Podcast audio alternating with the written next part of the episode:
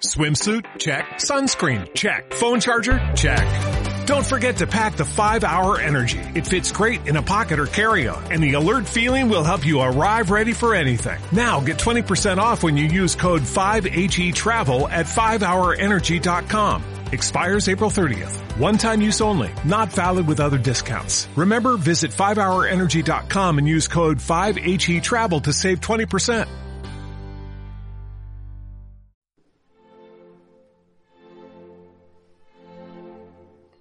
Zuxbang. Siempre es mejor sacrificar a los hombres de tu adversario. Sabieli Tartakover, gran maestro polaco. Era poco más de mediodía, cuando Lili y yo abandonamos las altas y onduladas mesetas del Tassili y descendimos a las planicies de Atmer, 300 metros más abajo, cerca de Janet. Por el camino encontramos agua para beber en los muchos riachuelos que irrigaban el Tassili, y yo llevaba algunas ramas llenas de dars frescos, esos dátiles dulces que se pegan a los dedos y a las costillas. Era todo lo que habíamos comido desde la cena de la noche anterior. En Tamrid, la aldea de tiendas que habíamos pasado de noche a la entrada del Tassili, alquilamos asnos a un guía. Es menos cómodo cabalgar en un asno que en un caballo. A mis pies desollados podía agregar ahora una lista de males físicos, el trasero y la espalda doloridos, producto de interminables horas de trotar arriba y abajo por las dunas rocosas. Las manos despellejadas de trepar por la pared rocosa, dolor de cabeza probablemente por insolación. No obstante, mi estado de ánimo era excelente. Por fin teníamos las piezas e íbamos hacia Argel, o al menos eso creía. Dejamos los asnos al tío del guía en Janet, a cuatro horas de camino. Él nos llevó en su carro de heno al aeropuerto. Aunque Camel me había advertido que evitara los aeropuertos, en ese momento parecía imposible. Habían descubierto nuestro automóvil y lo vigilaban, y encontrar un coche de alquiler en una ciudad de ese tamaño era impensable. ¿Cómo íbamos a volver en globo? Me preocupa llegar al aeropuerto de Argel, dijo Lily mientras nos quitábamos el heno de la ropa y pasábamos por las puertas acristaladas del aeropuerto de Janet. ¿No dijiste que Sharif tiene un despacho allí? Justo en el departamento de inmigración, confirmé. Sin embargo, Argel no nos preocuparía mucho tiempo. Hoy no hay más vuelos, Argel, nos informó la dama que expedía los billetes. El último despegó hace una hora. No habrá otro hasta mañana por la mañana. ¿Qué se podía esperar de una ciudad con doscientas mil palmeras y dos calles? Dios mío, exclamó Lily llevándome a un lado. No podemos pasar la noche aquí. Si tratáramos de alojarnos en un hotel, nos pedirían documentos de identificación y yo no tengo. Han encontrado nuestro coche, saben que estamos aquí. Creo que necesitamos otro plan. Teníamos que salir de allí y rápido, y llevar las piezas a Minnie antes de que sucediera otra cosa. Volví al mostrador con Lily pisándome los talones. ¿Hay otros vuelos esta tarde, al lugar que sea? pregunté a la empleada. Hay un vuelo charter a Orán, contestó. Lo contrató un grupo de estudiantes japoneses que van a Marruecos. Despega dentro de unos minutos. El embarque por la puerta 4. Lily ya estaba corriendo en dirección a la puerta 4, con Carioca bajo el brazo como una barra de pan, y yo iba detrás. Pensé que si había un pueblo en el mundo que entendiera el idioma del dinero era el japonés, y Lily tenía bastante para comunicarse en cualquier lengua. El organizador del tour, un tipo atildado con una rebeca azul y un rótulo en el que se leía Hiroshi, ya estaba empujando a los ruidosos estudiantes hacia la pista cuando llegamos, sin aliento. Lily explicó nuestra situación en inglés y yo empecé a traducir a toda prisa al francés. Quinientos dólares en efectivo, dijo Lily. Dólares americanos, derechos a su bolsillo. Setecientos cincuenta, replicó él. Hecho, convino Lily tendiéndole los billetes crujientes. El hombre se los guardó más rápido que un camello de Las Vegas. Estábamos en marcha. Hasta entonces siempre había imaginado a los japoneses como un pueblo de cultura impecable y gran sofisticación, que tocaba música relajante y realizaba serenas ceremonias del té.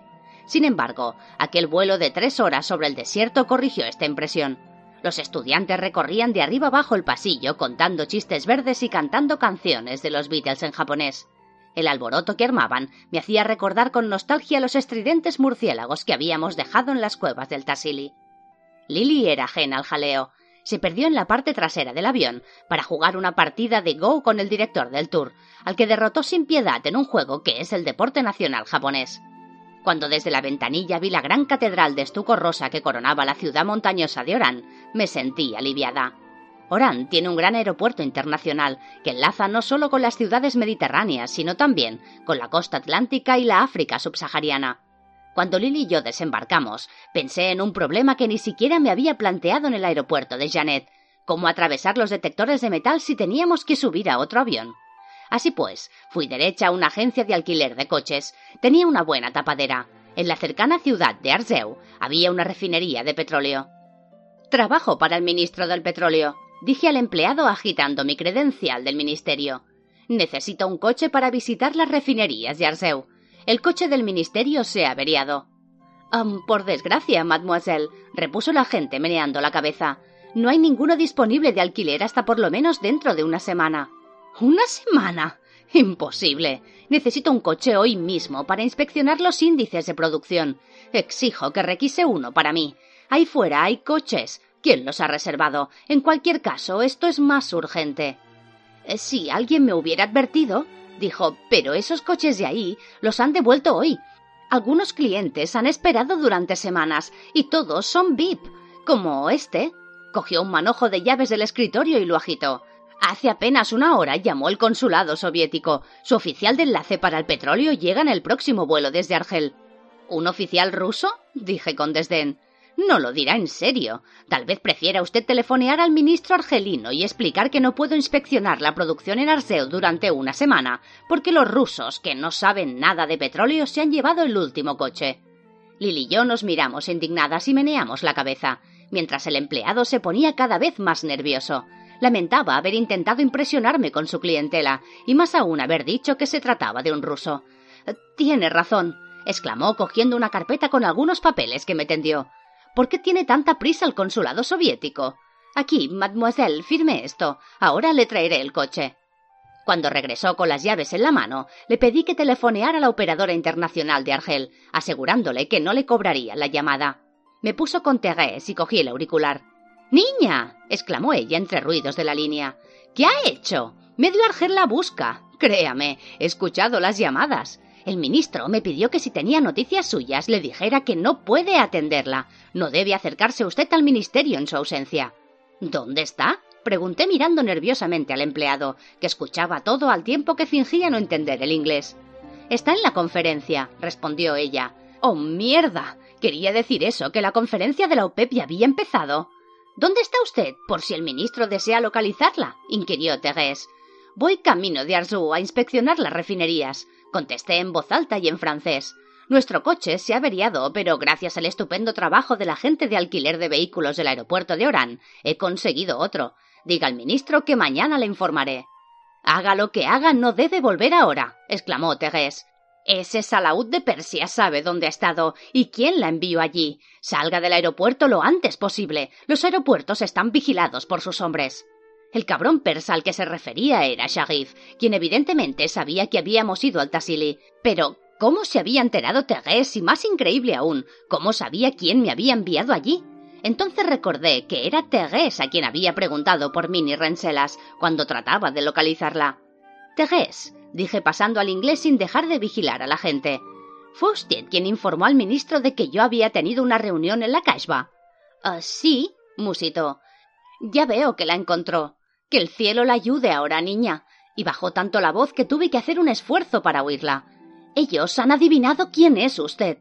La línea quedó muda un momento, y después oí la señal de desconexión. Colgué el auricular con el corazón desbocado y cogí del mostrador las llaves del coche.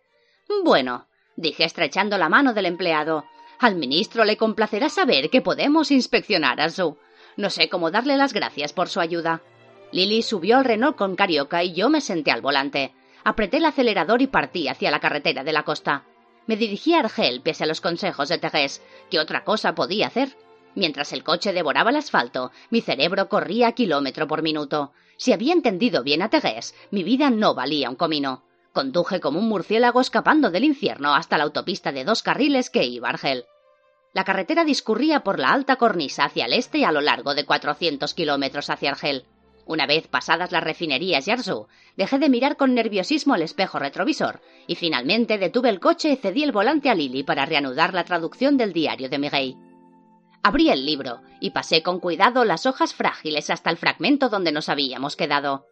Era bien entrada la tarde y el sol de bordes purpúreos descendía hacia el mar oscuro. Se formaban arcos iris allí donde el agua chocaba contra los acantilados, en los que había bosquecillos de olivos de ramas oscuras cuyas temblorosas hojas se agitaban como diminutas láminas metálicas a la luz de la tarde. Al apartar la mirada del paisaje en movimiento, me sentí regresar al extraño mundo de la palabra escrita. Era curioso cómo ese libro se había vuelto más real para mí que los peligros palpables e inmediatos que me acechaban. Mireille, la monja francesa, se había convertido en una especie de compañera de aventura. Su historia se abría ante nosotras, dentro de nosotras, como una flor oscura y misteriosa. Seguí traduciendo mientras Lily conducía en silencio. Era como si estuviera oyendo el relato de mi propia búsqueda de labios de alguien sentado junto a mí, una mujer empeñada en una misión que solo yo podía comprender, como si la voz susurrante que escuchaba fuera la mía propia. En algún momento de mis aventuras, la búsqueda de Mireille se había convertido en mi propia búsqueda, y seguí leyendo. Salí de la prisión muy alterada. En la caja de pinturas que llevaba había una carta de la abadesa y una considerable suma de dinero que adjuntaba para ayudarme en mi misión. Una carta de crédito, decía, estaría a mi disposición en un banco británico para que pudiera disponer de los fondos de mi difunto primo. Sin embargo, yo había decidido no ir todavía a Inglaterra. Antes me aguardaba otra tarea. Mi hijo estaba en el desierto, Charlotte, a quien apenas esa mañana había creído que no volvería a ver. Había nacido bajo la mirada de la diosa. Había nacido dentro del juego. Lily disminuyó la velocidad y levanté la vista. Anochecía y tenía los ojos cansados a causa de la falta de luz. Tardé unos segundos en comprender por qué mi amiga se había detenido a un lado de la carretera y apagado los faros. En la penumbra vi coches policiales y vehículos militares delante, y algunos automóviles que habían hecho parar para registrarlos. ¿Dónde estamos? pregunté. No sabía si nos habían visto. A unos ocho kilómetros de City Fresh, tu apartamento y mi hotel, a cuarenta kilómetros de Argel. En media hora hubiéramos estado allí. ¿Qué hacemos ahora? Mm, bueno, no podemos quedarnos aquí, respondí, y tampoco seguir. Encontrarían las piezas por mucho que las escondiéramos. Reflexioné un momento. Unos metros más allá hay un puerto pesquero. No está en ningún mapa, pero he ido allí a comprar pescado y langostas. Es el único lugar donde podemos ir sin tener que dar la vuelta y despertar sospechas. Se llama La Madrac. Podemos refugiarnos allí hasta que se nos ocurra algo. Avanzamos lentamente por la serpenteante carretera hasta que llegamos al camino de tierra. Para entonces había oscurecido, pero el pueblo era una sola calle que discurría a lo largo del pequeño puerto. Nos detuvimos delante del único bar, un lugar de marineros donde sabía que preparaban una bouillabaisse excelente. Por los resquicios de las ventanas cerradas y la puerta delantera, que era apenas una plancha de madera con los goznes flojos, salía luz. Este es el único lugar en varios kilómetros a la redonda que tiene un teléfono, expliqué a Lily mientras mirábamos el local desde el coche, por no hablar de comida. Parece que hace meses que no comemos. Intentaremos ponernos en contacto con Camel para ver si puede sacarnos de aquí. Pero por más vueltas que le des, creo que estamos en Zugbang. Sonreí en la penumbra. ¿Y si no lo encontramos? preguntó. ¿Cuánto tiempo crees que se quedará allí el pelotón de búsqueda? No podemos pasar la noche aquí. Si abandonamos el coche, podríamos ir por la playa. Mi apartamento está a pocos kilómetros, así evitaríamos la barrera, pero quedaríamos atrapadas en City Fresh sin transporte. De modo que decidimos probar el primer plan y entrar. Tal vez fuera la peor sugerencia que había hecho desde el comienzo de nuestra excursión. El bar de la Madra, que era un local de marineros, sí, pero los marineros que se volvieron a mirarnos cuando entramos parecían figurantes en una adaptación cinematográfica de la Isla del Tesoro. Carioca se escondió entre los brazos de Lily, resoplando como si tratara de apartar de su nariz un mal olor. Acabo de recordar, dije mientras estábamos paradas en el umbral, que durante el día la Madraque es un puerto pesquero, pero por la noche es el hogar de la mafia argelina. Espero que estés bromeando, repuso Lily levantando la barbilla mientras nos dirigíamos a la barra, pero me parece que no. En ese momento el corazón me dio un vuelco. Vi una cara que hubiera preferido no conocer. El hombre sonrió y cuando llegamos a la barra hizo una seña al camarero que se inclinó hacia nosotras. Están invitadas a la mesa del rincón, susurró con una voz que no hacía pensar en una invitación. Digan que quieren beber y les serviré allí.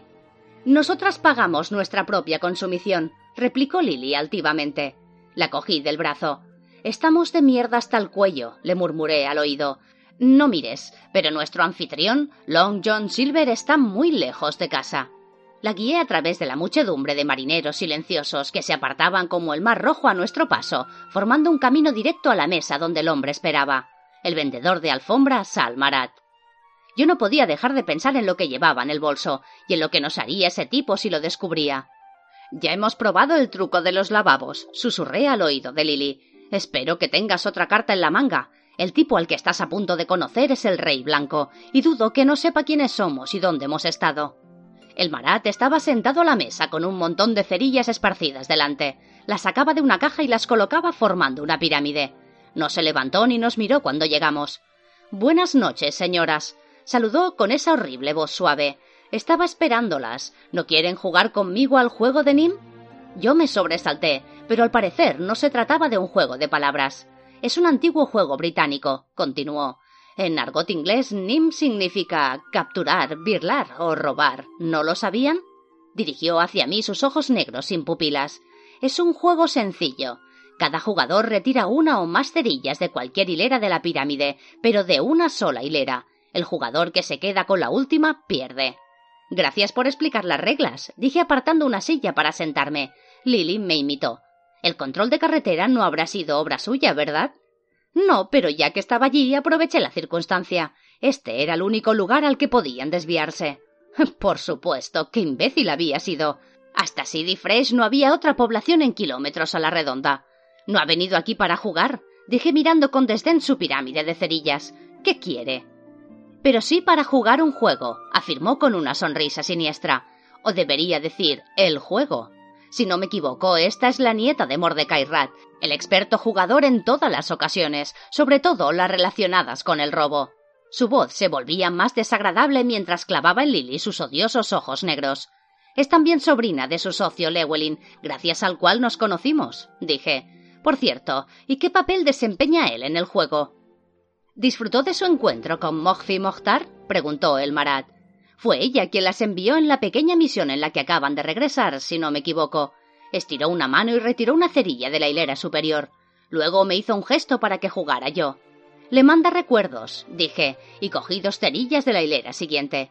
Pensaba en mil cosas a la vez, pero sobre todo me inquietaba ese juego que el Marat había propuesto, el juego de Nim. Las cerillas estaban dispuestas en cinco hileras con una en la cúspide, y en cada fila había una más que en la anterior. ¿Qué me recordaba? Entonces lo supe. ¿A mí? preguntó el Marat, que me pareció un tanto incómodo. Seguramente se equivoca. Usted es el rey blanco, ¿no? dije con calma y vi cómo palidecía su piel apergaminada. Ella le ha calado, amigo. Me sorprende que haya abandonado las montañas donde estaba tan seguro para emprender un viaje como este, saltando en el tablero y corriendo en busca de refugio. Ha sido un mal movimiento. Lily me miraba fijamente mientras el Marat tragaba saliva, bajaba la vista y cogía otra cerilla de la pirámide. De pronto, Lily me apretó la mano por debajo de la mesa. Había comprendido cuál era la jugada. Aquí también se ha equivocado, dije señalando las cerillas. Soy una experta en informática y el juego de NIM es un sistema binario. Eso significa que hay una fórmula para ganar o perder, y acabo de ganar. ¿Quiere decir que todo era una trampa? Susurró el Marat horrorizado. Se levantó de un salto dispersando las cerillas por la mesa. ¿Le envió al desierto solo para hacerme salir? No, no la creo. Muy bien, no me cree, repuse. Sigue usted a salvo en el octavo cuadrado, protegido por los flancos. No está sentado aquí asustado como una perdiz frente a la nueva reina negra, intervino jovialmente Lily. El Marat miró a mi amiga y después a mí. Me puse en pie como si me dispusiera a irme, pero él me cogió del brazo. Usted. Exclamó abriendo los ojos como un demente. Entonces ella ha dejado el juego. Me ha engañado. Me encaminé hacia la puerta y Lily me siguió. El Marat me alcanzó y volvió a agarrarme. Usted tiene las piezas, masculló. Esto es un truco para despistarme. Sí, usted las tiene. No habría vuelto del Tassili sin ellas. Por supuesto que las tengo, aseguré, pero no en un lugar donde a usted se le ocurriría mirar. Tenía que salir de allí antes de que el anciano adivinara dónde estaban. Estábamos casi junto a la puerta. En ese momento, Carioca saltó de los brazos de Lily, resbaló en el suelo del linolio, recuperó el equilibrio y corrió ladrando como un energúmeno hacia la puerta.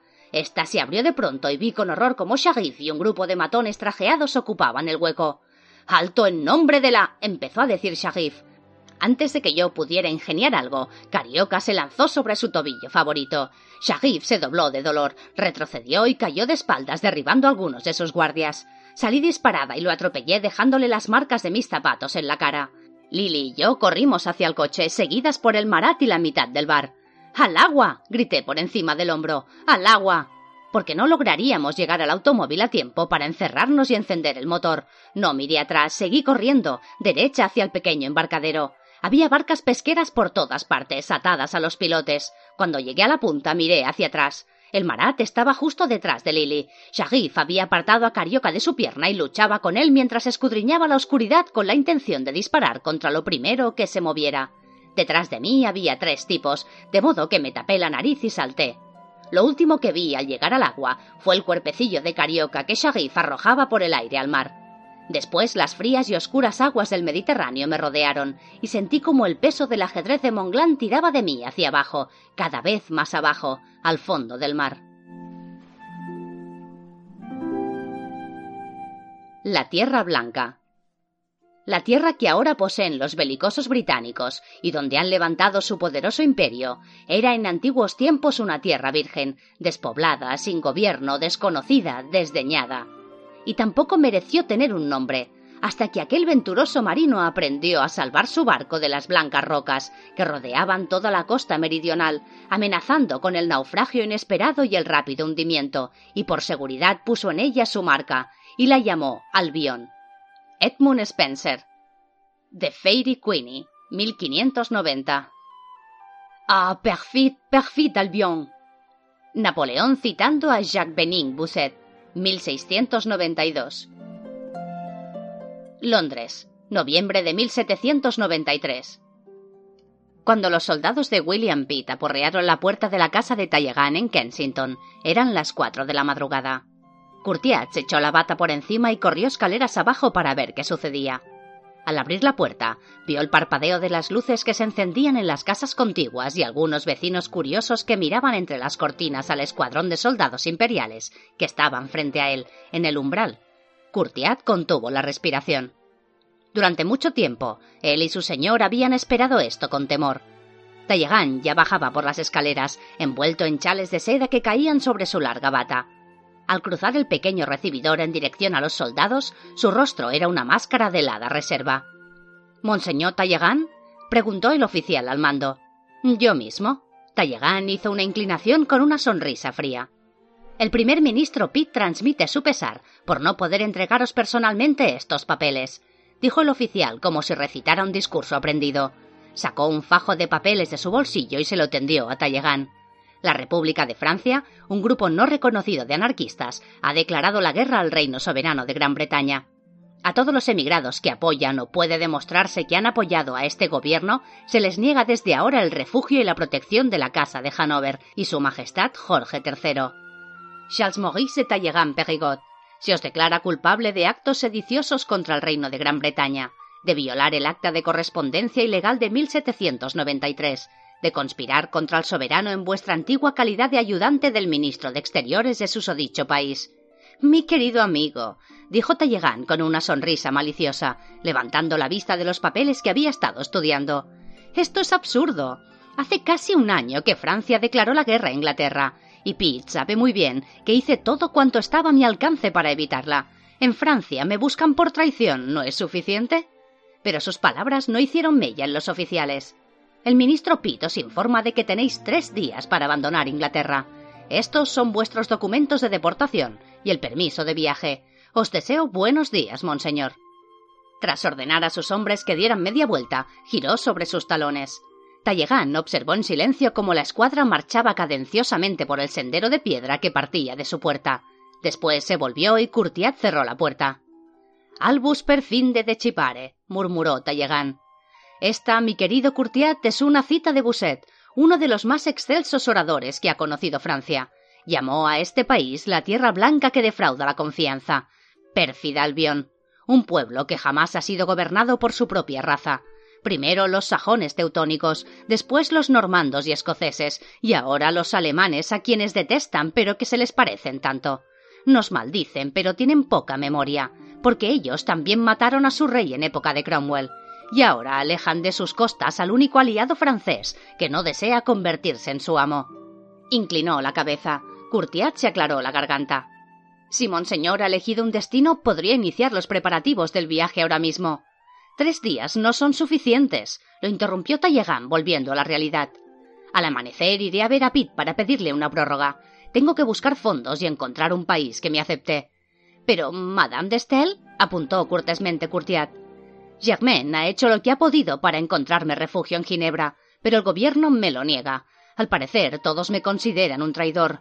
Ah, Courtiat, con qué rapidez se congelan en el invierno de vuestra vida las posibilidades. Monseñor no puede decir que está en el invierno de la vida, objetó Courtiat. Talleyrand le miró con una expresión cínica. Tengo cuarenta años y soy un fracasado, afirmó. ¿Eso no basta? No habéis fracasado en todo, dijo desde arriba una voz suave. Ambos hombres levantaron la mirada. En lo alto de la escalera, apoyada contra la barandilla con una bata fina y el largo cabello rubio sobre los hombros desnudos, estaba Catherine Grant. El primer ministro puede teneros mañana, dijo con una sonrisa lenta y sensual, pero esta noche sois mío. Catherine Grant había entrado en la vida de Talleyrand cuando se presentó en su casa a medianoche, llevando el peón de oro del ajedrez de Monglán. Desde entonces vivía allí. Había llegado desesperada, según dijo. Miguel había sido enviada a la guillotina y con su último aliento le había rogado que llevara la pieza del ajedrez a Talleyrand para que él la escondiera con las demás. Al menos eso contó. Había temblado desde los brazos de Talleyrand con los ojos llenos de lágrimas y su cálido cuerpo apretado contra el de él. Cuánta amargura parecía sentir por la muerte de Miguel, como había consolado a Talleyrand, apenado al conocer el destino de la joven, y qué hermosa cuando se hincó de rodillas para solicitar su ayuda en esa situación desesperada. Maurice siempre había apreciado la belleza, en objetos de arte, en animales de raza y sobre todo en las mujeres. Y todo en Catherine Grant era hermoso. Su piel inmaculada, su magnífico cuerpo envuelto en ropas y joyas impecables, el aroma violetas de su aliento, la cascada de cabello casi blanco de tan rubio. Y todo en ella le recordaba a Valentín, salvo una cosa. Era una mentirosa. Pero era una mentirosa bella. ¿Cómo podía algo tan hermoso parecer tan peligroso, traicionero, ajeno a sus costumbres? Los franceses decían que el mejor lugar para conocer la condición de un extranjero era en la cama. Maurice se descubrió más que deseoso de comprobar si así era. Cuanto más la conocía, más parecía ella perfectamente adecuada a él, en todos los sentidos, tal vez demasiado. Le gustaban los vinos de Madeira, la música de Haydn y Mozart, y prefería las sedas chinas a las francesas para cubrir su piel. Le gustaban los perros, como a él, y se bañaba dos veces al día, hábito que él siempre había creído exclusivamente suyo. Era casi como si hubiera estudiado sus gustos. De hecho, él estaba seguro de que así era. Catherine conocía sus costumbres mejor que el propio Courtiat. Sin embargo, cuando hablaba de su pasado, de su relación con Miguel o de cómo se había enterado de la existencia del ajedrez de Monglán, sus palabras sonaban falsas. Así pues, Talleyrand decidió saber de ella tanto como ella sabía de él. Escribió a aquellas personas de Francia a las que todavía podía confiar e inició sus investigaciones. La correspondencia dio frutos interesantes. Se llamaba Catherine Noël Voglé era cuatro años mayor de lo que confesaba y había nacido de padres franceses en la colonia holandesa de Tanquebar, en la India. A los quince años, sus padres la habían casado por dinero con un inglés mucho mayor que ella, un tal George Grant. Cuando tenía diecisiete años, su amante, a quien su esposo había amenazado de muerte, le entregó cincuenta mil rupias para que abandonara la India para siempre. Ese dinero le permitió vivir lujosamente, primero en Londres y más tarde en París. En París había empezado a sospecharse que espiaba por cuenta de los británicos. Poco antes del terror, habían matado a su portero de un disparo frente a su puerta y la propia Catherine había desaparecido. Ahora, apenas un año después, había buscado en Londres al exiliado Talleyrand, un hombre sin título, dinero ni país, y con pocas esperanzas de que las cosas mejorasen en el futuro. ¿Pero por qué? Mientras desataba los lazos de seda rosa de su camisón y lo deslizaba por sus hombros, Talleyrand sonrió para sus adentros. Al fin y al cabo, él había triunfado gracias al atractivo que tenía para las mujeres. Ellas le habían proporcionado dinero, posición y poder. ¿Cómo podía reprochar a Catherine Grant que utilizara sus considerables recursos de la misma manera? Pero ¿qué quería de él? Talleyrand creía saberlo. Poseía una sola cosa digna de buscarse, el ajedrez de Monglán y él la deseaba. Aunque sabía que era demasiado madura para ser inocente, demasiado experimentada para ser verdaderamente apasionada, demasiado traicionera para que pudiera confiarse en ella, la deseaba con un ansia que no podía controlar. Aunque todo en ella era artificio y apariencia, la deseaba. Valentín había muerto. Si también habían matado a Miguel, el ajedrez de Monglán había costado la vida a las dos únicas personas a las que había amado. ¿Por qué no iba a darle algo a cambio?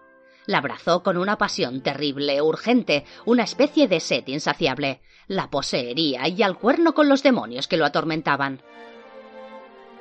Enero de 1794. Pero Miguel no estaba muerta, y tampoco muy lejos de Londres viajaba a bordo de un buque mercante que atravesaba las aguas oscuras del Canal de la Mancha. Se avecinaba una tormenta, y mientras cruzaba las agitadas aguas del estrecho de Dover atisbó sus acantilados. En los seis meses transcurridos desde que Charlotte Corday se hizo pasar por ella en la Bastilla, Miguel había viajado mucho. Con el dinero enviado por la abadesa que había encontrado en la caja de pinturas, alquiló cerca del puerto de la Bastilla una pequeña barca de pesca que la llevó por el Sena, hasta que en uno de los embarcaderos del sinuoso río encontró una nave que se dirigía a Trípoli. Asegurándose en secreto un pasaje, subió a bordo y partió incluso antes de que Charlotte fuera conducida al cadalso. Mientras se alejaba de las costas francesas, a Miguel le pareció oír el chirrido de las ruedas del carro que estaría llevando a Charlotte a la guillotina. En su imaginación oía las pesadas pisadas en el cadalso, el redoble de los tambores, el siseo de la hoja en su largo descenso, los gritos de la multitud en la Place de la Revolución. Sintió que la fría hoja cercenaba lo poco que le quedaba de la infancia y la inocencia, y le dejaba solamente aquella tarea mortífera. La tarea para la cual había sido elegida destruir a la Reina Blanca y reunir las piezas. Pero primero debía hacer otra cosa, ir al desierto para recuperar a su hijo. Si se le concedía una segunda oportunidad, vencería incluso el empeño de Shahin de quedarse con el niño como Kalim, un profeta para su pueblo. Si es un profeta, que su destino quede entrelazado al mío, pensó Miguel. Ahora, mientras los vientos del mar del norte arrojaban contra las velas los primeros trayazos de lluvia, Miguel se preguntó si había sido prudente demorar tanto su viaje a Inglaterra, donde Talleyrand guardaba las piezas. Tenía entre sus manos la manita de Charlotte, sentado en sus rodillas en cubierta, Shahin, de pie detrás de ellos, con sus largas ropas negras, miraba otro barco que atravesaba el turbulento canal. Se había negado a separarse del pequeño profeta, a quien había ayudado a nacer. Levantó su largo brazo para señalar las nubes bajas que se cernían sobre los arrecifes de yeso. La tierra blanca, susurró. El dominio de la reina blanca. Está esperando. Siento su presencia incluso a esta distancia. Ruego que no lleguemos demasiado tarde, dijo Mirei. Huelo adversidad, repuso Shahin. Siempre acompaña las tormentas como un regalo traicionero de los dioses. Siguió mirando el barco que con sus velas desplegadas al viento fue tragado por la oscuridad del agitado canal. El barco que sin saberlo ellos llevaba a Talleyrand hacia el Atlántico. Lo único que ocupaba el pensamiento de Talleyrand mientras su barco avanzaba en la densa oscuridad no era Catherine Grant, sino Miguel, la era de la ilusión había terminado, y quizá también la vida de Miguel, mientras que él, a los cuarenta años, iba a iniciar una nueva vida. Al fin y al cabo, los cuarenta años no eran el fin de la vida, ni América el fin del mundo, pensó, sentado en su camarote y ordenando sus papeles. Al menos en Filadelfia estaría en buena compañía, porque llevaba cartas de presentación para el presidente Washington y el secretario del Tesoro, Alexander Hamilton, y por supuesto había conocido a Jefferson, que acababa de dejar su cargo de secretario de Estado cuando ejercía de embajador en Francia. Aunque contaba con pocos recursos aparte de su excelente salud y el dinero que había reunido con la venta de la biblioteca, tenía al menos la satisfacción de poseer ahora nueve piezas del ajedrez de Monglán, en lugar de las ocho originales, porque a pesar de las artimañas del adorable Catherine Grant, la había convencido de que su escondite también sería un lugar seguro para el peón de oro que ella le había confiado. Rió al recordar la expresión de la mujer durante la emotiva despedida, cuando trató de persuadirla de que lo acompañara en lugar de preocuparse por las piezas que habían dejado tan bien ocultas en Inglaterra. Naturalmente estaban a bordo, en sus baúles, gracias al ingenio del siempre vigilante Courtiat. Ahora tendrían un nuevo hogar. En eso estaba pensando cuando el barco recibió el primer azote del viento. Levantó la mirada sorprendido mientras la nave se bamboleaba. Estaba a punto de solicitar ayuda cuando Curtiat irrumpió en el camarote. Monseñor, nos piden que vayamos de inmediato a la cubierta inferior. dijo con su calma habitual. Sin embargo, los rápidos movimientos con que sacó los trebejos el ajedrez de Monglán de su escondite en el baúl revelaban la urgencia de la situación. El capitán cree que el barco será arrastrado hacia las rocas. Tenemos que prepararnos para abordar los botes salvavidas. Mantendrán desocupada la cubierta superior para maniobrar con las velas, pero hemos de estar preparados para subir de inmediato si no logramos evitar los bajíos. ¿Qué bajíos? exclamó alarmado Tallegan. Se puso en pie con tal brusquedad que a punto estuvo de volcar sus útiles escribir y el tintero. Hemos pasado Pont señor, explicó Courtiat con una voz serena, sosteniendo la chaqueta de mañana de Tallegan mientras el barco oscilaba. Nos acercamos a la cornisa normanda. Se inclinó para guardar las piezas en una maleta. Dios mío, dijo Tallegan cogiendo la maleta. Se encaminó renqueando hacia la puerta del camarote, apoyado en el hombro de la ayuda de cámara. La embarcación se inclinó de repente hacia estribor y ambos se estrellaron contra la puerta. Abriéndola con dificultad, avanzaron por el estrecho pasillo lleno de mujeres que entre sollozos daban histéricas órdenes a sus hijos. Cuando llegaron a la cubierta inferior, había gente por todas partes. Los alaridos, las exclamaciones y los gemidos de miedo se mezclaban con el ruido de sus pies, las voces de los marineros en la cubierta superior y el estruendo de las aguas del canal que azotaban con furia el barco.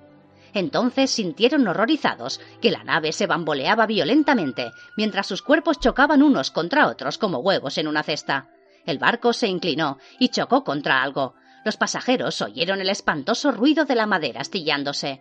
El agua entró por un agujero e inundó la cubierta inferior mientras el gigantesco buque se estrellaba contra la roca. La lluvia helada caía sobre las empedradas calles de Kensington mientras Miguel caminaba con cuidado de no resbalar hacia la verja del jardín de Tallegan. Detrás de ella, Shaheen, con su larga túnica negra empapada, llevaba en brazos al pequeño Charlotte. Miguel no había pensado que Tallegan podía haber abandonado Inglaterra. Por eso se le encogió el corazón al ver el jardín vacío, el cenador desierto, las planchas de madera que cegaban las ventanas y la barra de hierro que sellaba la puerta delantera. Sin embargo, cruzó la verja y enfiló el sendero de piedra, arrastrando sus faldas por los charcos. Sus golpes resonaron inútilmente en el interior de la casa vacía. Mientras la lluvia caía sobre su cabeza descubierta, la odiosa voz de Marat resonó en sus oídos. Demasiado tarde. Llegáis demasiado tarde. Se apoyó contra la puerta, dejando que la lluvia la empapara, hasta que Shahin la cogió del brazo para conducirla por el césped mojado hacia el cenador, en busca de refugio. Desesperada, se arrojó sobre el banco de madera que bordeaba el interior y sollozó hasta que le pareció que iba a rompérsele el corazón. Shahin dejó a Charlotte en el suelo. El niño gateó hacia Miguel y se agarró sus faldas empapadas para ponerse en pie, vacilante sobre sus piernecitas. Cogió un dedo de su madre y lo apretó con fuerza. Bah, dijo Miguel mientras contemplaba sus ojos de un azul asombroso. El pequeño fruncía el entrecejo, y su rostro sabio y serio estaba mojado bajo la capucha de su pequeña chilaba. Miguel rió. Va, Toy, dijo descubriéndole la cabeza. Acarició su sedoso cabello rojo. Tu padre ha desaparecido. Se supone que eres un profeta. ¿Por qué no previste esto? Charlotte la miró con expresión seria. Va, repitió. Shahin se sentó junto a Miguel. Su cara de halcón, teñida del azul claro de su tribu, parecía aún más misteriosa a la luz de la furiosa tormenta que reciaba al otro lado de las celosías. En el desierto, explicó, es posible encontrar a un hombre por las huellas de su camello, porque cada bestia deja una huella tan identificable como una cara. Aquí tal vez resulte más difícil encontrar el rastro, pero un hombre como un camello tiene sus hábitos, dictados por su educación y su carácter, y también unos andares característicos.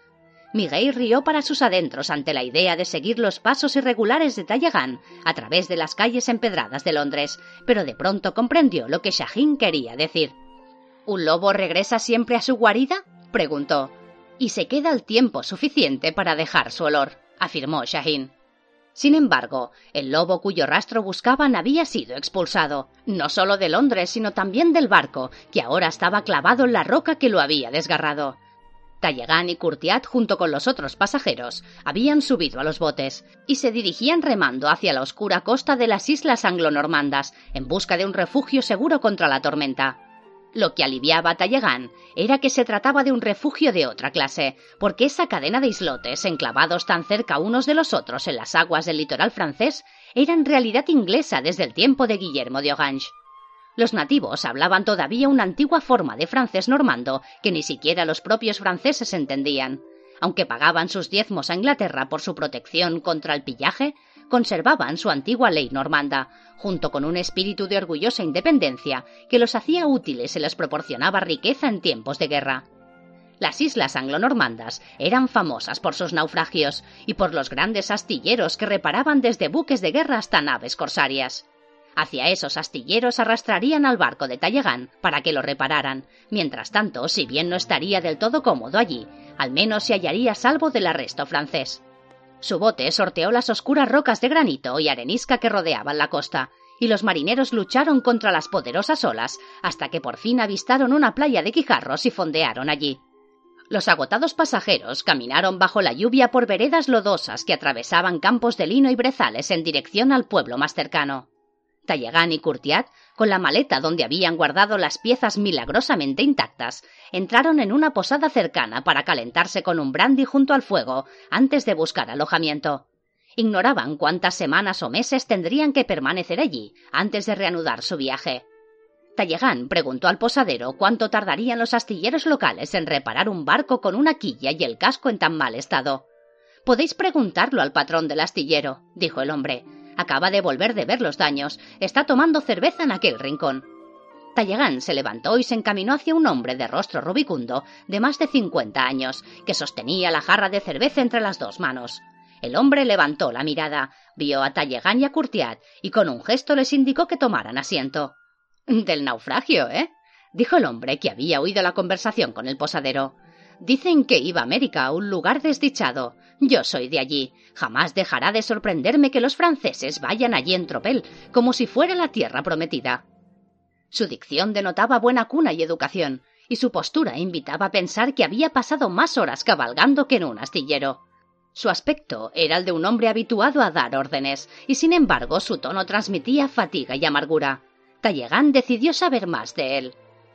A mí América me parece una tierra prometida, afirmó, pero soy un hombre a quien quedan pocas opciones. Si regresara a mi país, muy pronto sabría qué es la guillotina, y gracias al ministro Pitt me han invitado hace poco a abandonar Inglaterra. Por fortuna, tengo cartas de recomendación para algunos de vuestros más distinguidos compatriotas, el secretario Hamilton y el presidente Washington.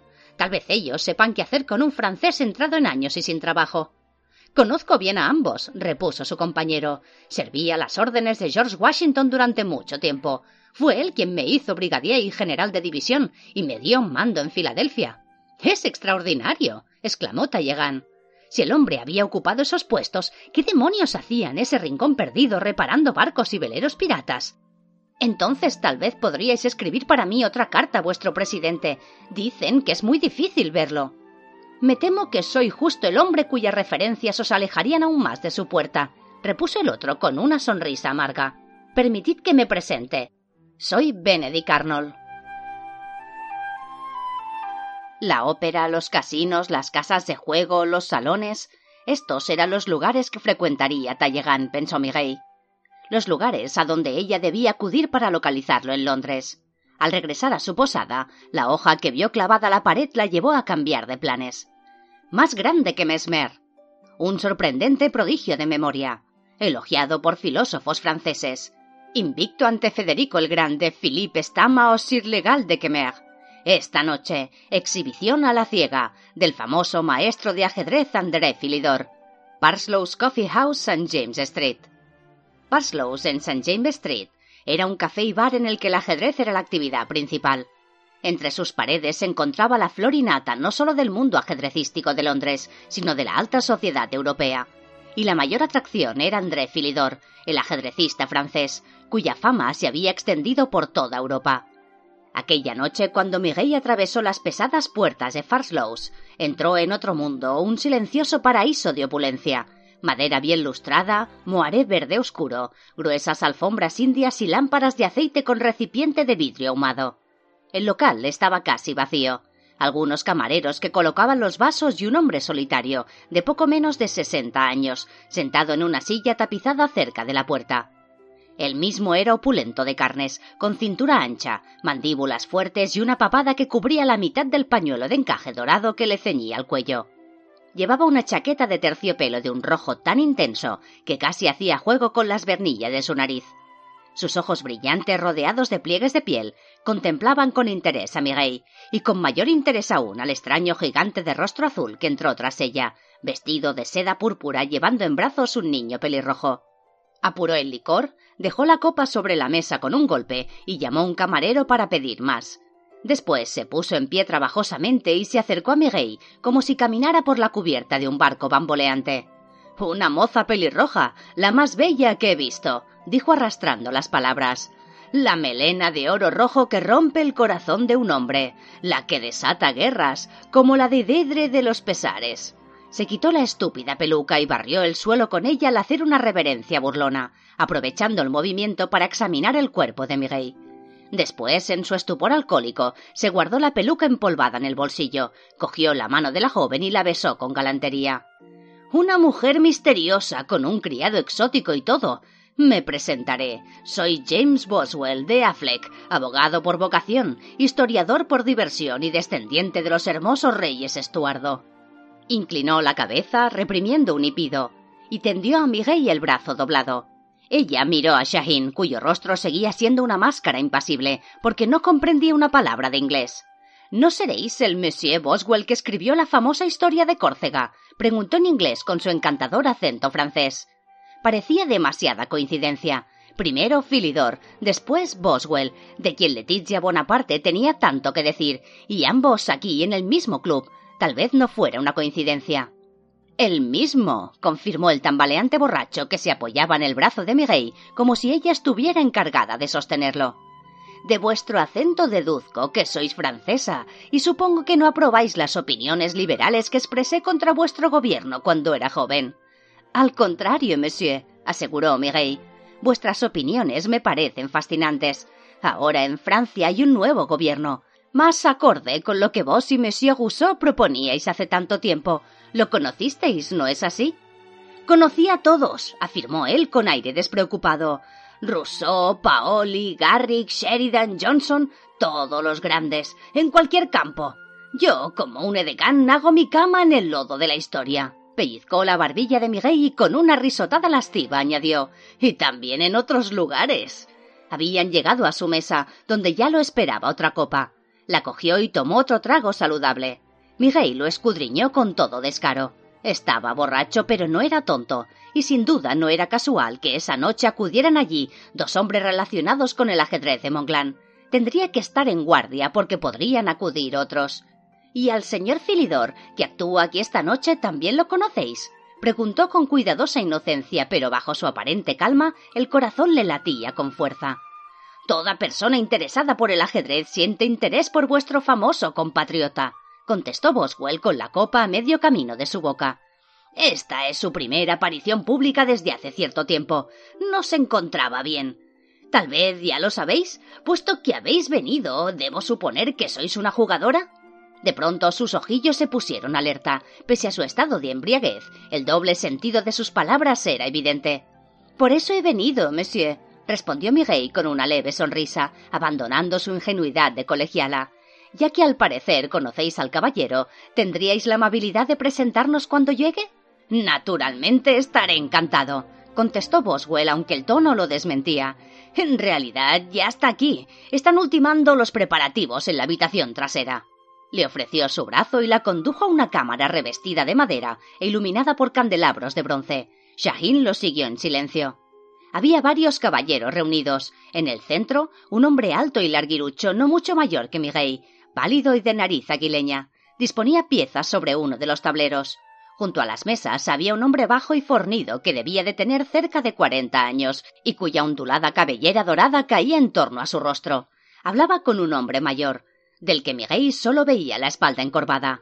Ella y Boswell se aproximaron a las mesas. Mi querido Filidor, exclamó él palmeando con fuerza el hombro del anciano. Os interrumpo solo para presentaros esta joven y arrebatadora belleza de vuestra tierra. Ni siquiera mencionó a Shahin, que observaba la escena junto a la puerta. El anciano se volvió y miró a Miguel a los ojos. Filidor, vestido con el anticuado estilo de Luis XV, pese a que sus terciopelos y medias se veían gastados, era un hombre de gran dignidad y porte aristocrático aunque alto, parecía tan frágil como un pétalo seco, y su piel era casi tan blanca como su empolvada peluca. Se inclinó ligeramente para besar la mano de Miguel. Después habló a la joven con gran sinceridad. Madame, es raro encontrar una belleza tan radiante junto a un tablero de ajedrez. Y más raro aún encontrarla del brazo de un viejo degenerado como Boswell, intervino el hombre rubio mirando fijamente a Miguel. Cuando se inclinó a besar su mano, el joven alto de nariz aguileña se acercó para esperar su turno. Antes de entrar en este club, no tenía el placer de conocer a Monsieur Boswell, dijo Mireille a quienes la rodeaban. Es a Monsieur Philidor a quien he venido a ver. Soy una gran admiradora suya. No más que nosotros, aseguró el joven. Soy William Blake, y este joven semental que piafa a mi lado es William Wadsworth. Dos Williams por el precio de uno. Una casa llena de escritores, observó Philidor, lo que equivale a decir una casa de indigentes, porque ambos Williams afirman ser poetas. Mirey trataba de recordar qué sabía de esos dos poetas. El más joven, Wadsworth, había estado en el club de los jacobinos y conocía a David y Robespierre, a quienes a su vez conocían a Philidor. David se lo había dicho. Recordaba también que Blake, cuyo nombre ya era famoso en Francia, había escrito obras de un gran misticismo, algo acerca de la Revolución Francesa. ¿Cómo se combinaban estos datos? ¿Habéis venido a ver la exhibición? le preguntaba Blake, es una hazaña tan notable que Diderot la inmortalizó en la enciclopedia. Comenzará enseguida. Mientras tanto reuniremos nuestros fondos para ofreceros un coñac. Preferiría cierta información, repuso Miguel, decidida a aprovechar la ocasión. Tal vez nunca más volvería a encontrar a estos hombres juntos en una habitación, y seguramente había una razón por la cual estaban allí. Veréis, tal como Monsieur Boswell puede haber imaginado, lo que me interesa es otra partida de ajedrez. Sé que intentó descubrir en Córcega hace tantos años que buscaba Jean-Jacques Rousseau. Sé que aprendió Monsieur Philidor del gran matemático Euler mientras estaba en Prusia y que conocisteis vos, señor Wadsworth, de labios de David y Robespierre. No tenemos ni idea de lo que estáis diciendo, interrumpió Boswell. Philidor había palidecido y buscaba una silla para tomar asiento. Sí, caballeros, lo sabéis muy bien, dijo Miguel mientras los cuatro hombres la miraban atónitos. Estoy hablando del ajedrez de Montglan, sobre el cual habéis venido a departir esta noche. No me miréis con semejante pasmo. ¿Creéis que estaría aquí si no conociera vuestros planes? Esta mujer no sabe nada, dijo Boswell. Empieza a llegar gente para la exhibición. Propongo que aplacemos esta conversación. Bosworth había servido un vaso de agua Filidor, que parecía a punto de desvanecerse. ¿Quién sois? preguntó el maestro de ajedrez a Miguel, mirándole como si estuviera viendo un fantasma. Ella respiró hondo antes de responder. Me llamo Miguel y vengo de Montglan. Sé que el ajedrez existe porque he tenido sus piezas en mis manos. Sois la pupila de David, balbuceó Filidor. La que desapareció, dijo Botsworth. La que estaban buscando. Hay alguien con quien debemos conferenciar, dijo apresuradamente Boswell, antes de que sigamos adelante. No hay tiempo, lo interrumpió Miguel. Si me decís lo que sabéis, yo también confiaré en vosotros, pero tiene que ser ahora, no más tarde. Diría que es un trato, musitó Blake, que paseaba por la habitación, absorto en sus pensamientos.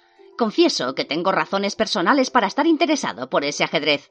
Sean cuales sean los deseos de vuestros compañeros, Boswell, no me conciernen. Yo me enteré de la existencia del ajedrez de Montglan por otras vías, por una voz que clamaba en el desierto. Sois un estúpido exclamó Boswell ebrio, dando un puñetazo sobre la mesa. ¿Creéis que el fantasma de vuestro difunto hermano os da una patente especial para reclamar el ajedrez? Hay otros que comprenden su valor y no están ahogándose en el misticismo.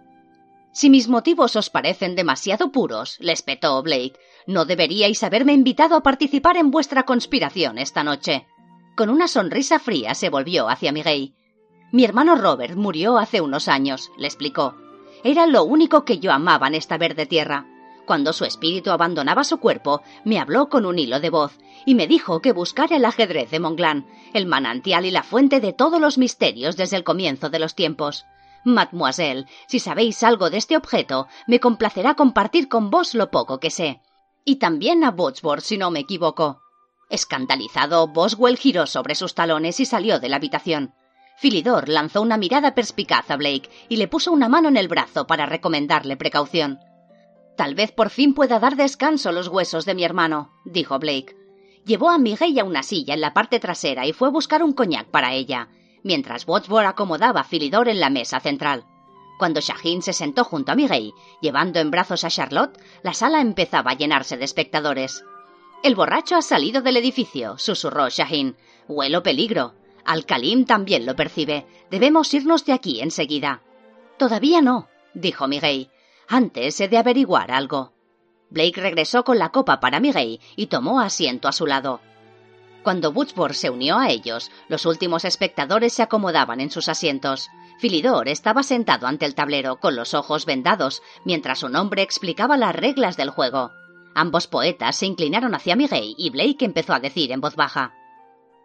En Inglaterra hay una historia muy famosa relacionada con el reputado filósofo francés François-Marie Arouet, conocido como Voltaire. Alrededor de las Navidades de 1725, 30 años antes de mi nacimiento, Voltaire acompañó una noche a la actriz Adrienne Lenquebourg a la Comédie Française en París. Durante el entreacto, fue insultado en público por el chevalier Rohan Chabot, quien gritó a todo pulmón Monsieur de Voltaire, Monsieur de Arouet, ¿por qué no decidís de una vez cómo os llamáis? Voltaire, dueño de un rapidísimo ingenio, gritó a su vez mi nombre empieza conmigo, el vuestro termina con vos. Pese a que el duelo estaba prohibido, continuó Blake, el poeta fue a Versalles y exigió una satisfacción al caballero. A consecuencia de esto, acabó en la Bastilla. Mientras estaba en su celda, se le ocurrió una idea. Apelando a las autoridades para que no lo dejasen languidecer otra vez en prisión, propuso partir en un exilio voluntario, a Inglaterra. Dicen, intervino Wordsworth, que durante su estancia en la Bastilla, Voltaire descifró un manuscrito secreto relacionado con el ajedrez de Montglan. Fue entonces cuando se le ocurrió la idea de venir aquí y presentarlo como una especie de acertijo a Sir Isaac Newton, nuestro famoso matemático y científico, cuyas obras había leído con gran admiración. Newton era un anciano cansado y había perdido el interés por su trabajo, que ya no constituía un desafío para él. Voltaire le propuso proporcionarle la chispa necesaria, lo retó no solo a descifrar lo que él había descifrado, sino también a desentrañar el problema más profundo de su significado real. Porque, según dicen, Madame ese manuscrito describía un gran secreto encerrado en el ajedrez de Montglan, una fórmula poderosísima. Lo sé, murmuró Miguel, apartando los dedos de Charlotte, que se habían enredado en sus cabellos. El resto del público miraba fijamente lo que sucedía en el tablero, donde Filidor escuchaba la lectura de los movimientos de su oponente y de espalda al tablero anunciaba sus jugadas. ¿Y consiguió Sagisat resolver el acertijo? Preguntó impaciente, sintiendo la tensión de Shahin, que quería partir, pese a que no veía su cara. Ciertamente, contestó Blake. Eso es lo que deseamos deciros. Fue lo último que hizo, porque murió al año siguiente. La historia de los dos poetas. Cuando los dos hombres se conocieron en Londres, en mayo de 1726, Voltaire tenía treinta y pocos años y Newton ochenta y tres. Unos treinta años antes, Newton había padecido una especie de depresión y en los últimos veinte no había publicado nada importante. Cuando se conocieron, el esbelto y cínico Voltaire, con su afilado ingenio, debió de sentirse desconcertado al ver a Newton, gordo y sonrosado, de cabellos canos y actitud lánguida, casi dócil. Aunque todos le trataban como una celebridad, Newton era en realidad un hombre solitario, parco en palabras, que guardaba celosamente sus pensamientos más íntimos. Todo lo contrario que su joven admirador francés, que ya había sido encarcelado dos veces en la Bastilla por su falta de tacto y su temperamento impetuoso. El caso es que Newton siempre se sintió atraído por cualquier problema, fuese de naturaleza científica o mística. Cuando llegó Voltaire con su manuscrito místico, Sir Isaac lo cogió ansiosamente, se encerró con él en sus habitaciones y desapareció durante varios días, dejando al filósofo intrigado. Por fin invitó a Voltaire a su estudio, un lugar lleno de instrumentos ópticos y con las paredes cubiertas de libros antiquísimos. Solo he publicado una parte de mi obra, dijo el científico al filósofo, y solo por la insistencia de la sociedad real. Ahora soy viejo y rico, de modo que puedo hacer lo que me plazca, pero sigo negándome a publicar. Vuestro compatriota, el cardenal Richelieu, comprendía esta clase de reserva, porque de otro modo no hubiera escrito su diario en código. Entonces lo habéis descifrado, preguntó Voltaire. Eso y más, respondió el matemático con una sonrisa, y llevó a Voltaire a un rincón de su estudio, donde había una gran caja de metal cerrada. Sacó la llave de su bolsillo y miró al francés. Es la caja de Pandora. ¿La abrimos? preguntó. Cuando Voltaire asintió ansiosamente, hicieron girar la llave en la cerradura herrumbrada. Contenía manuscritos de cientos de años de antigüedad, algunos casi desmenuzados por el abandono que habían sufrido muchos lustros. La mayor parte de ellos estaban muy gastados y Voltaire sospechó que por obra de las manos del propio Newton. Cuando éste sacó con cuidado los papeles de la caja metálica, Voltaire echó una ojeada a los títulos y quedó sorprendido.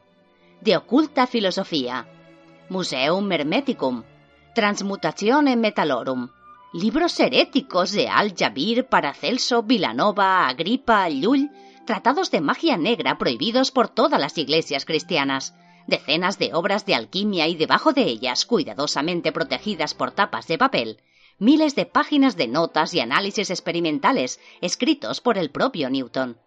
Pero vos sois el mayor defensor de la razón de nuestro siglo, exclamó Voltaire mirando incrédulo los libros y papeles. ¿Cómo podéis sumergiros en este pantano de misticismo y magia? No es magia, lo corrigió Newton, sino ciencia, la más peligrosa de todas las ciencias, pues su objetivo es alterar el curso de la naturaleza. El hombre inventó la razón solo para que lo ayudase a descifrar las fórmulas creadas por Dios. En todo lo natural hay un código, y cada código tiene una clave. He recreado muchos experimentos de los antiguos alquimistas, pero este documento que me habéis proporcionado dice que la clave final está contenida en el ajedrez de Monglan. Si esto fuera verdad, daría todo cuanto he descubierto, todo cuanto he inventado, por una sola hora con esas piezas. ¿Y qué os revelaría esa clave final que no seáis capaz de descubrir vos mismo mediante la investigación y experimentación? preguntó Voltaire. La piedra, contestó Newton, la clave de todos los secretos. Cuando los poetas interrumpieron su relato, Miguel se volvió de inmediato hacia Blake. Sus voces se habían confundido con los murmullos del público que comentaba el desarrollo de la partida. ¿Qué quería decir con la piedra? preguntó Miguel cogiendo con fuerza el brazo del poeta. Claro, me olvidaba, dijo Blake entre risas. Yo mismo he estudiado esas cosas, de modo que doy por sentado que todo el mundo lo sabe. El objetivo de todo experimento alquímico es llegar a una solución que se reduce a una pastilla de polvo rojizo seco.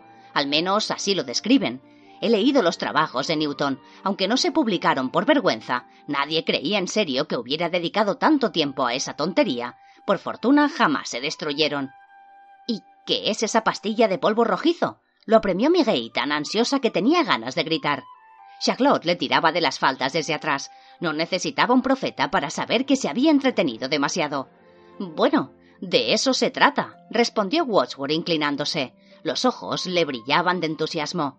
Esa pastilla es la piedra.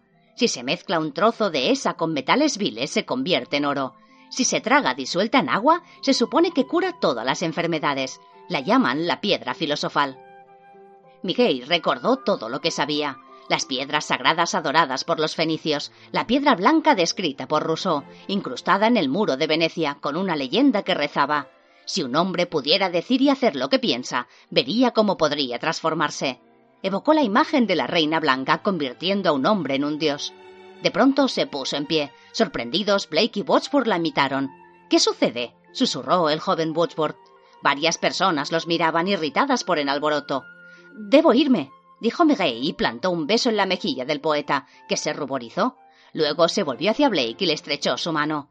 Estoy en peligro. No puedo permanecer aquí, pero no os olvidaré. Se encaminó hacia la salida y Shahin avanzó tras ella como una sombra. Tal vez deberíamos seguirla, dijo Blake. No sé por qué creo que volveremos a tener noticias suyas. Una mujer notable, ¿no crees? Sí, convino Wadsworth. Ya la estoy viendo en un poema. Rió al ver la expresión preocupada de Blake. O no en un poema mío, sino tuyo. Miguel y Shahin atravesaron presurosos la habitación exterior, donde sus pies se hundían en las mullidas alfombras. Los camareros, ociosos en el bar, apenas repararon en ellos cuando pasaron como fantasmas. Al salir a la calle, Shahin cogió a Mireille del brazo y la obligó a arrimarse a la pared en sombras. Charlotte, en brazos de Shahin, escudriñaba la oscuridad con ojos de gato. ¿Qué sucede? susurró Mireille. Shahin le indicó que se callase, llevándose un dedo a los labios. Ella se esforzó por ver en las tinieblas, y entonces oyó el ruido de pasos suaves sobre el pavimento mojado. Luego vio dos formas entre la bruma.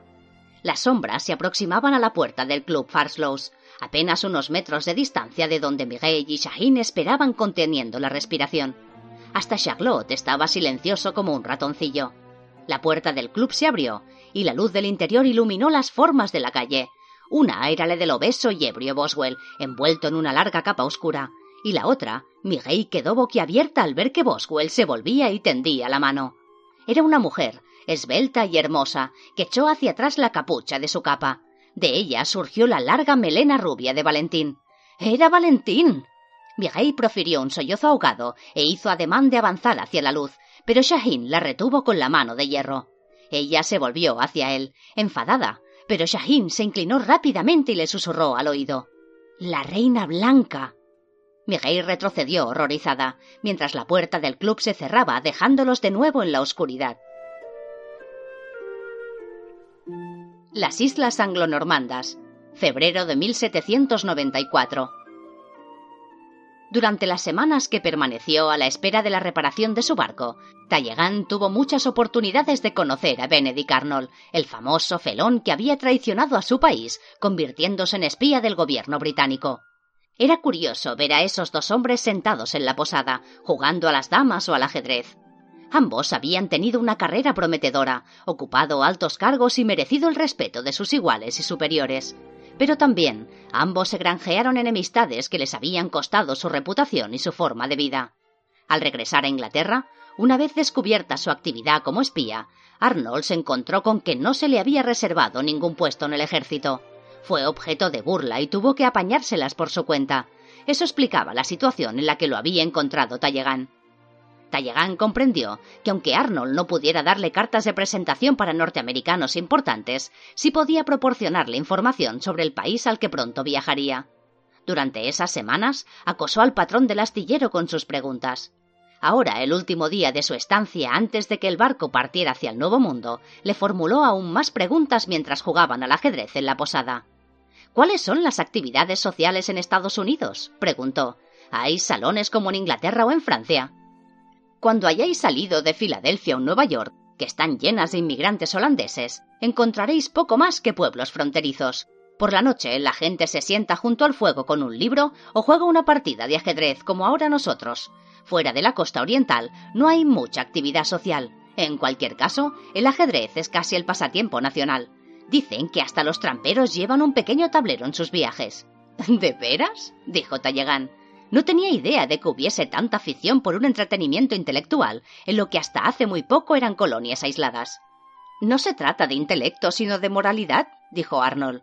En todo caso, así es como lo ven. Tal vez hayáis leído una obra de Ben Franklin que es muy popular en Estados Unidos. Se titula La ética del ajedrez y habla de cómo pueden aprenderse muchas lecciones sobre la vida estudiando minuciosamente el juego. Rió con cierta amargura y levantó la vista del tablero para posarla en Tallegán. Era Franklin quien estaba tan ansioso por resolver el acertijo del ajedrez de Monglán. Tallegán lo miró de hito en hito. ¿De qué estáis hablando? preguntó. ¿Queréis decir que incluso al otro lado del Atlántico se conoce esa leyenda ridícula? Ridícula o no, repuso el otro con una sonrisa cuyo sentido Tallegán no pudo desentrañar. Dicen que el viejo Ben Franklin se pasó la vida tratando de descifrar el acertijo. Fue hasta Monglán durante su estancia en Francia como embajador. Es un lugar en el sur de Francia. Sí, sé dónde está, lo interrumpió Talleyrand. ¿Qué buscaba? Pues el ajedrez de Carlomagno. Creía que aquí todos sabían de qué se trataba. Decían que estaba enterrado en Monglán. Benjamin Franklin era un excelente matemático y jugador de ajedrez inventó un recorrido del caballo que, según afirmaba, era su idea de cómo estaba trazado el ajedrez de Monglán. ¿Trazado? preguntó Tallegán, estremeciéndose al comprender lo que implicaban las palabras del hombre. Hasta en Estados Unidos, a miles de kilómetros de los horrores de Europa, estaría sujeto a la influencia del espantoso ajedrez que tanto había afectado a su vida. Sí, dijo Arnold moviendo una pieza sobre el tablero. Debéis preguntárselo a Alexander Hamilton, un colega masón. Dicen que Franklin descifró una parte de la fórmula y antes de morir se la pasó a ellos.